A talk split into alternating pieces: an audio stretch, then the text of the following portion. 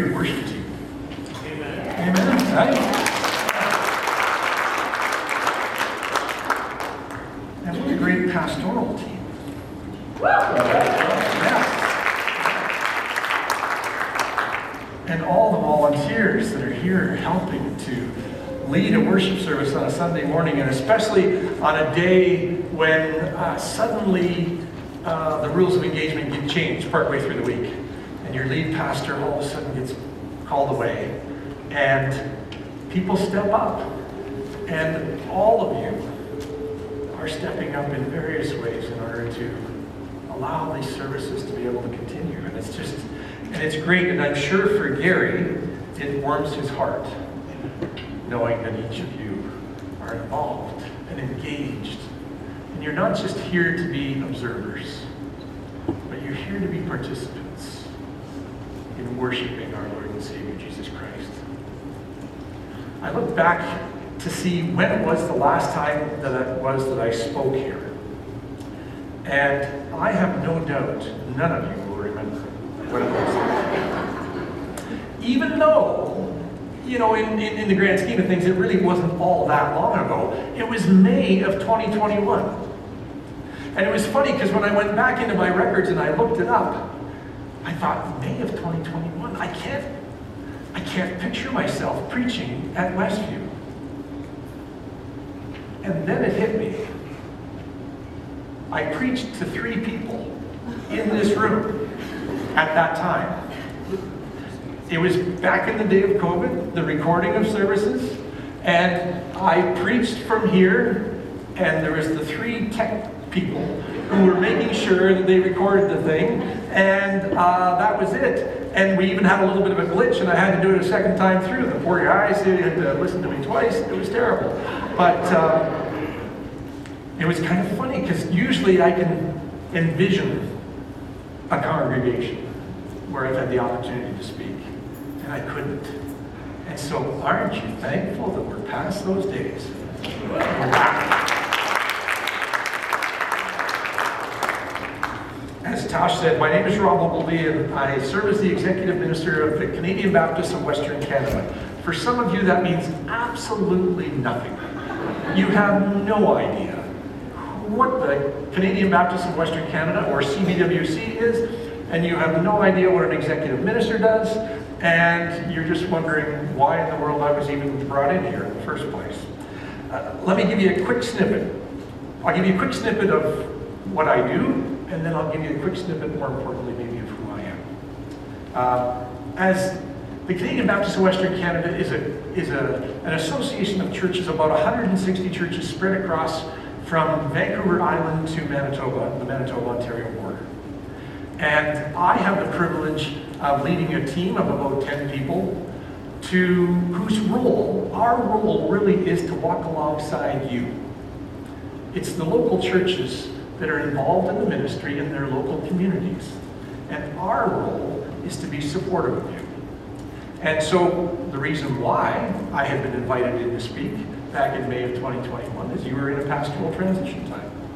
And Dale Legend had just finished up and Gary Coop hadn't arrived yet, and uh, you were looking for a little bit of help. And that was one of the reasons why I ended up being here at that point in time.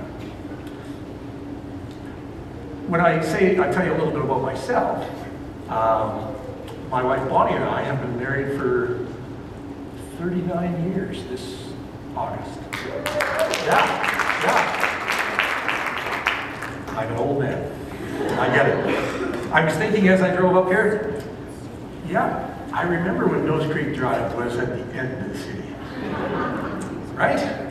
Some of you remember that. Some of you remember probably that Nose Creek Drive didn't even exist. But I came out here from Ontario as a student to attend what was called the Baptist Leadership Training School, a one-year discipleship training program back in the early 80s. And this congregation, this church building, in its original state, had been built around that time, and this congregation was very young in its life, and so neat to see the congregation continue to grow and flourish over. I've been involved in pastoral ministry in a, in a few different settings, as well as uh, serving as a regional minister for British Columbia and the Yukon. Ended up spending the last 20 years on the coast based out of the Greater Vancouver area. And then uh, two years ago, in COVID itself, in December of 2020, my wife Bonnie and I moved here to Calgary, and we lived down in Bridgeland, or if you've driven by there, it's Bridgeland. Uh, somebody ran into the N and the D, and uh, so it's just called Bridgeland now. And uh, it makes it a little bit strange to tell people where to turn. But uh, anyway, we're really glad to be back in Calgary, and we enjoy being here. We have two daughters, both of whom are married. Both couples have a child, which means we have two grandchildren. And both of our daughters are pregnant again now. Yay! So, yeah, yeah, that's good cheer, yeah. So we're, by all being well, by the end of October, we will have four grandchildren, not just two. And that's pretty darn exciting. That was a huge part of the reason why we moved back to Calgary, was so that we could be closer to our family. And we've enjoyed being there very, very much. You know, it was in the early days of COVID that I first heard a particular worship song uh, for the very first time. Now, it may have been out longer than that because I'm just a little slow on my uptake sometimes. But when I first heard it, it was a song that immediately took me back to a Bible story that I had first heard as a child. But it also served as a reminder of the fact that no matter what might be happening in our lives, what might be happening in our world, that as people of faith, we don't go it alone. The song is entitled Another in the Fire. It was written by a group out of, by Hillsong United. The first verse and chorus go like this. There's a grace when the heart is under fire. Another way when the walls are closing in. And when I look at the space between where I used to be and this reckoning, I know I will never be alone. There was another in the fire, standing next to me. There was another in the waters, holding back the seas. And should I ever need reminding of how I've been set free, there's a cross that bears the burden where another died for me. There are several different stories, actually, from the scriptures that are referenced in this particular song in one word or one phrase or one line. But the one in particular that I want to focus on this morning and the story that surrounds it is that title line as well for the song. There was another in the fire. You remember the story? If you're somebody who's been reading your Bible for a long time, you probably remember the names of three guys known as Shadrach, Meshach, and Abednego. Although they're given names, were actually Hananiah, Mishael, and Azariah. They were young Jewish men who, when Jerusalem was raided by King Nebuchadnezzar, they were taken from their homeland to Babylon and were chosen because, interestingly enough, as the scriptures tell us, they were chosen because they were of nobility, they were handsome, they were quick to understand, they were well informed, and they showed an aptitude for every kind of learning in order to be able to serve in the king's palace. Not a bad character reference, really, right? You may also recall that these young men were God-fearing. And when the command was given that all the people of the land must bow down to a gold statue of King Nebuchadnezzar, they refused. And some of the people who weren't happy that these Jewish men were given these important jobs that they themselves would have rather had, they were quick to tell the king of the, the refusal of these three men. And it was and it was a bit of a challenge for the king because the king had liked these three. But now all of a sudden they're going to be called out on the mat before the king. And that's where we're going to pick up the story. If you have your Bible and you want to follow along, we're in the book of Daniel chapter 3, starting at verses 13. And it's, and it's a long passage. Some people like long passages, some people don't. So my apologies for that, but, but it's good to get the whole story. It's good to get the whole context here. So we pick it up at verse 13. Furious with rage, Nebuchadnezzar summoned Shadrach, Meshach, and Abednego. So these men were brought before the king, and Nebuchadnezzar said to them, Is it true, Shadrach, Meshach, and Abednego, that you do not serve my gods or worship the image of gold that I have set up. Now, when you hear the sound of the horn, flute, zither, lyre, harp, pipe, and all kinds of music, or the bass, the keyboard, the drums, the, you know, a little bit different nowadays, but these were, these were the music, musical instruments of the day. When you hear the sounds, if you're ready to fall down and worship the king, the image that I made, then very good. But if you do not worship it, you will be thrown immediately into a blazing furnace. Then what God will be able to rescue you from my hand? Shadrach, Meshach, and Abednego replied to the king King Nebuchadnezzar, we do not need to defend ourselves before you in this matter. If we're thrown into the blazing furnace, the God we serve is able to deliver us from it, and he will deliver us from your majesty's hand. But even if he does not, we want you to know, your majesty, that we will not serve your gods or worship the image of gold that you have set up. Then Nebuchadnezzar was furious with Shadrach, Meshach, and Abednego, and his attitude towards them changed. He ordered the furnace heated seven times hotter than usual and commanded some of the strongest soldiers in his army to tie up Shadrach, Meshach, and Abednego and throw them into the blazing furnace. So these men, wearing their robes, trousers, turbans, and other clothes, were bound and thrown into the blazing furnace. The king's command was so urgent and the furnace was so hot that the flames of fire killed the soldiers who took Shadrach, Meshach, and Abednego up. And these three men, firmly tied, fell into the blazing furnace. Then Nebuchadnezzar leapt to his feet in amazement and asked his advisors, Weren't there three men that we tied up and threw into the fire? They replied, Well, certainly, Your Majesty. He said, Look, I see four men walking around in the fire, unbound and unharmed, and the fourth looks like a son of the gods. Nebuchadnezzar then approached the opening of the blazing furnace and shouted, Shadrach, Meshach, and Abednego, servants of the Most High God, come out, come here. So Shadrach, Meshach, and Abednego came out of the fire. And the satraps, prefects, governors, and royal advisors crowded around them. They saw that the fire had not harmed their bodies, nor was a hair of their heads singed. Their robes were not scorched, and there was no smell of fire on them. This is the word of the Lord.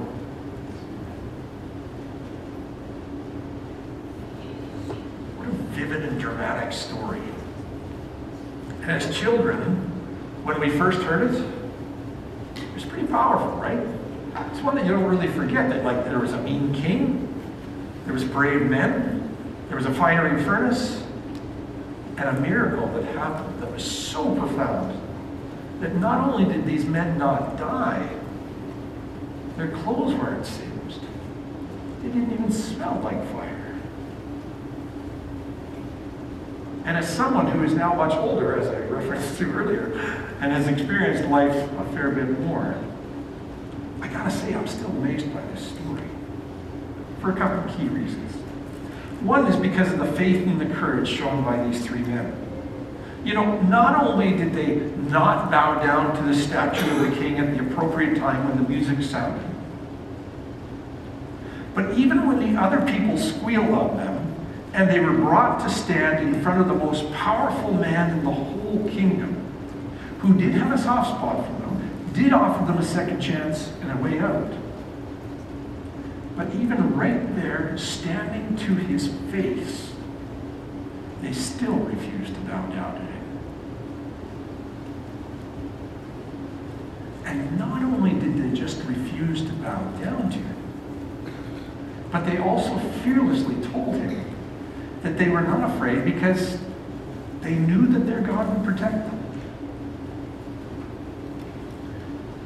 What an amazing and powerful example of faith, even in the face of a life and death situation.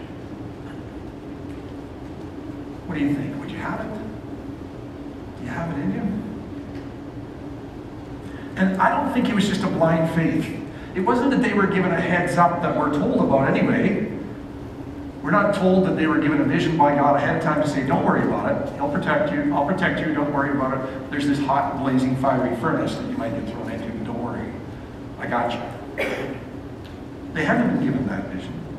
It wasn't that they were just kind of hopeful, hoping that maybe things worked out in their way. They earnestly believed that God would deliver them, that God would protect them. But then, as men of faith who understood what it really meant to put their trust in God, no matter what, they also said to this powerful ruler that even if God doesn't protect us, even if it does mean that we will die, we would rather die than turn away from God by bowing down to you and your gold statue. Think of difficult situations that you've ever found yourselves in. Imagine the pressure. Imagine the challenge. Imagine the desire to just say, well, if we just bow down a little bit, you know, we can fake it. We don't have to believe it in our minds. You know, just do it. Is there something we can do here to get out of this? And these people did not flinch. And they boldly said to the king before them, we're prepared to die. Then rather than just bow down to you and your gold statue. Their faith is incredible. It wasn't faith that was dependent on an outcome that turned out in their favor. Rather, it was faith that was grounded so deeply that it didn't waver, even when they knew it could cost them their lives. And then, along with that faith, came the miracle. There was a mother in the fire standing next to them. God Himself, or one of God's angels, met them, kept them, protected them in the midst of a furnace that was so hot that those people that threw them in lost their lives because they had gotten too close to the flames. How in the world could they survive this? Well, actually, there is no way in this world that they could survive this. It can only be answered supernaturally through God's intervention. I wanted to share this story with you today because I know that each and every person here, and even as I visited here this morning, just for a few minutes before the service, I recognize how the Spirit of God has prepared me to bring this message here in this place, I think on this day. Because each and every person who is here knows what it's like to have been in the fire. Each and every person who is here, many of you may be in the fire right now. And if you're not, each and every one of us who are here will be in that fire at some point in time. It may not be that you'll be called to, to take this, such a definitive stance about your faith. But the promise of knowing, the promise of believing that God is with you, no matter what you are going through, gives us hope. And it can give us a peace that surpasses all understanding.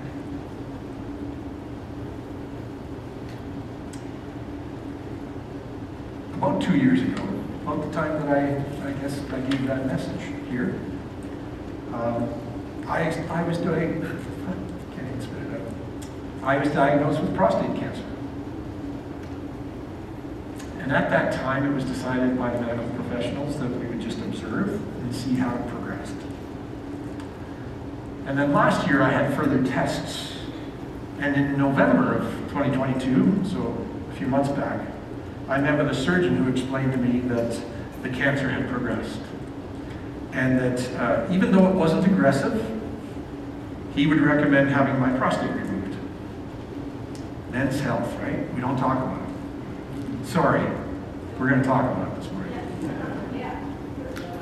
He recommended it. And then he explained to me that his waiting list was six to nine months. So, at that stage, it's one of those times, right, when you are given some news that you have no idea what the outcome is. Even though I was being given all kinds of very positive um, results and, and stating that this should, we should be able to deal with it without any problem. You're still told you got cancer. And you're left wondering. And so my wife Bonnie and I had decided we've been we've been waffling about taking a trip, taking a, a one month sabbatical in, in the middle of January to the middle of February. Had been waffling about it. This kind of confirmed. Let's do it. Let's go. Let's take the time while we got it. And um, so we decided that we would we would take that trip, and we ended up spending three and a half weeks in the Philippines with uh, some extended family members of ours. And we had a wonderful time there. And now the thing that I'm about to tell you is probably the one thing that you will all remember from this message. And you'll remember nothing else. But if I come back in a couple of years, I trust that you'll remember this. Did you know that they have Tim Hortons in the Philippines?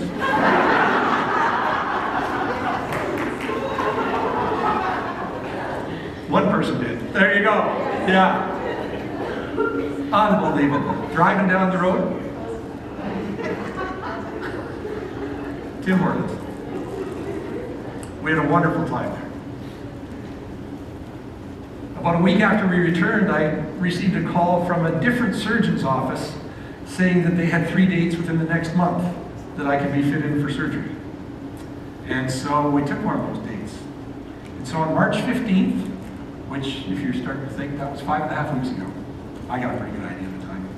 It was five and a half weeks ago. I had surgery.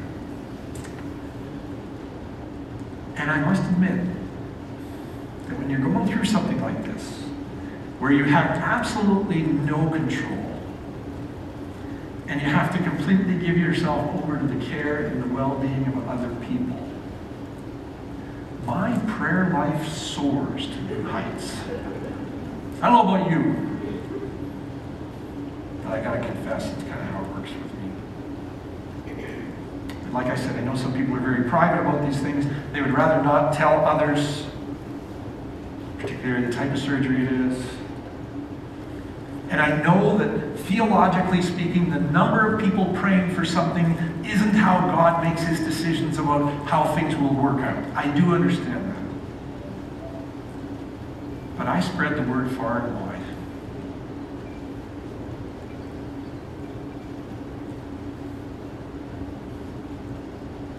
Asking people to pray for me.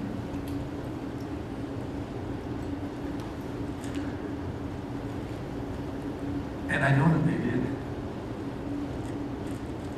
How can you tell this is the time, first time I've preached since my surgery? And I know that they did, not just because so many people told me that they did, and not just because of the result. but because of the peace that I have felt throughout the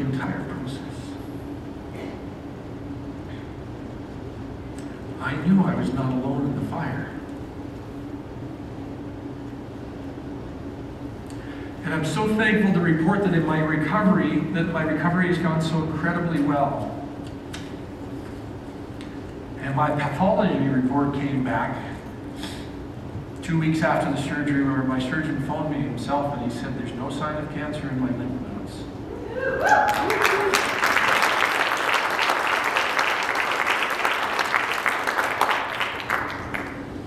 so that they believe that removing the prostate, I'm cancer free. And it's kind of fun to be able to tell the story.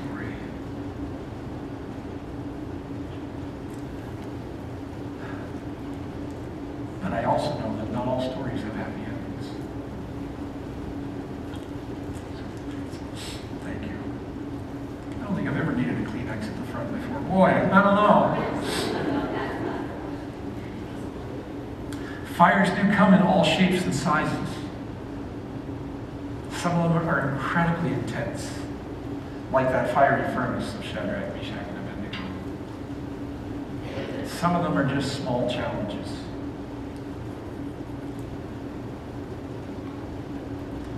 about a year and a half ago, I led a, a memorial service for another extended family member who, in his late 20s, had taken his own life.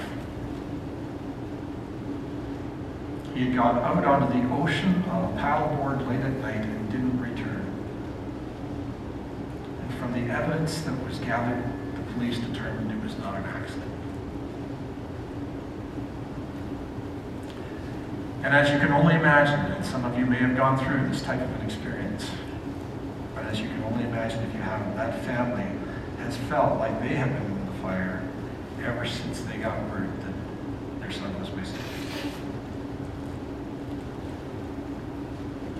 I had never led a funeral before for someone who had taken their own life, thankfully. But even at my age, in life of ministry, I hadn't. And I wrestled. I wrestled so profoundly to try to find something meaningful to say. And I ended up using these words from Psalm 139 in the message that I gave at his memorial service. And the words go like this. Where can I go from your spirit? Where can I flee from your presence? If I go up to the heavens, you are there. If I make my bed in the depths, you are there. If I rise on the wings of the dawn, if I settle on the far side of the sea, even there your hand will guide me. Your right hand will hold me fast. My hope in using this particular text was to attempt to reassure the parents of this young man that even in his final moments of life, and even though he did not live, that he was not alone, but that God was with him. I've always loved that particular passage, and I think it's one of those passages that some people embrace and some people don't. Because some of us are trying to hide from God. And we're told in this passage that you can't. And others of us know and recognize that no matter what situation we find ourselves in, we do want God to be with us there. We need God to be with us there. And I know it's a matter of faith. But what a gift are given by being invited to believe in God the Father, God the Son, and God the Holy Spirit. We just celebrated Easter. We rejoice in the risen Lord Jesus and for his invitation for all to believe. But it is a matter of faith, isn't it? Hebrews chapter 11, I've always appreciated these words at the very beginning of Hebrews chapter 11 because they define. I was doing a Birkman. Some of you might know that, uh, what that is. It's kind of like a personality profile understanding. I'm a pretty concrete thinker. I'm pretty linear, pretty black and white, uh, all this kind of stuff. And I like it when somebody actually tells me what something means. And in the book of Hebrews, chapter 11, the first couple of verses, we're told, now faith is being sure of what we hope for and certain of what we do not see. Faith is being sure of what we hope for and certain of what we do not see. And in some ways, you try to wrap your mind around that. You think, how in the world can that be? That's what faith is. We might not always see angel of God like Shadrach, Meshach, and Abednego did. Walking around the fiery furnace, what's, what's Nebuchadnezzar saying? Hold on, there's four in there. Didn't we throw in three? There's four of them. We won't always necessarily see that other person, but it's by faith that we believe that our God is there in the fires of life that we find ourselves in. We don't have to go it alone. There's way too much loneliness in our world. And the good news of the gospel of Jesus Christ is that we don't have to go alone.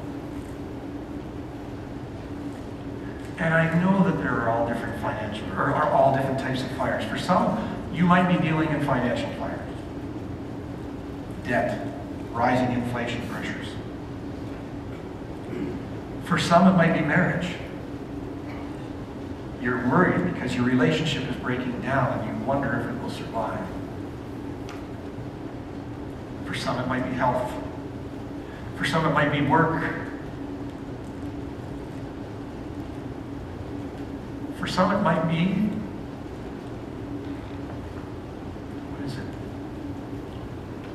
Take a moment, fill in the blank in your own mind. What's the fire that you find yourself in today?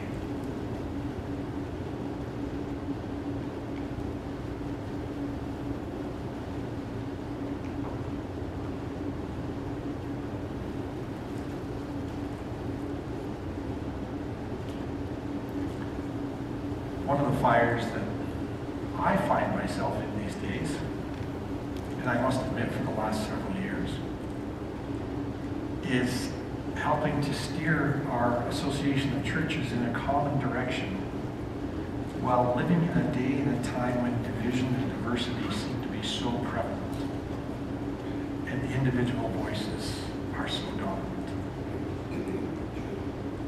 So much of our energy is focused on our differences that we get distracted from our mission. And that causes me great angst.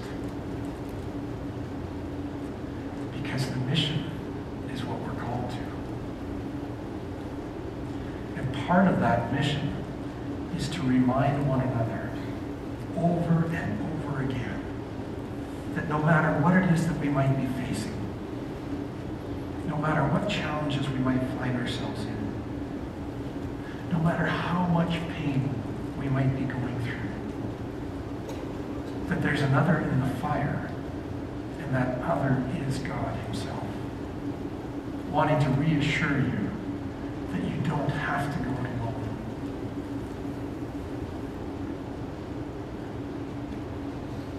Whatever the fire is that you are facing, you don't have to go it alone. And I know that we have one another. I have no doubt that here in this community, you have one another that you lean on and you cling to and you hold on to and you encourage and you support and you know that when one person's in the fire, that your role as well is to come along beside them and to walk with them and encourage them and be there with them. And then when it's your turn to be in the fire, they to you. And that's one of the beautiful things of church. Church is in this building. Church is each and every one of you. It's the people. And we're called to this unique privilege of being able to walk alongside one another no matter what the circumstances of life. And sometimes you might say, well, you know, some of those people in church, if it wasn't for church, I would never be around those people. But you know what? You still are. And we're called to walk with each other. And as we so, we take incredible comfort and strength from that. This morning, I want to remind you that alongside of each other is the fact that you do not walk alone because not only are these people who are next to you with you, but God Himself walks with you. There was another in the fire standing next to me. There was another in the water holding back the seas. And should I ever need reminding of how I've been set free, there's a cross that bears the burden where another died for me. May we pray together.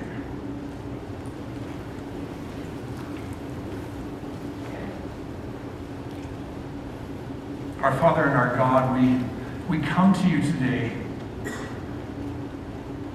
as people of thanksgiving, as people of faith, as people of hope, as people who need you. We thank you for the examples of stories that are in the scriptures, and, and, and it might be that for many of us, we haven't thought about this particular one for a long time. But Father God, we thank you for you, your reassurance to us. That you walk with us no matter what that fire might be that we face. Help us to not lose sight of you. Help us to cling to you, to hold to you, to know that you are God, and to be a thankful people, grateful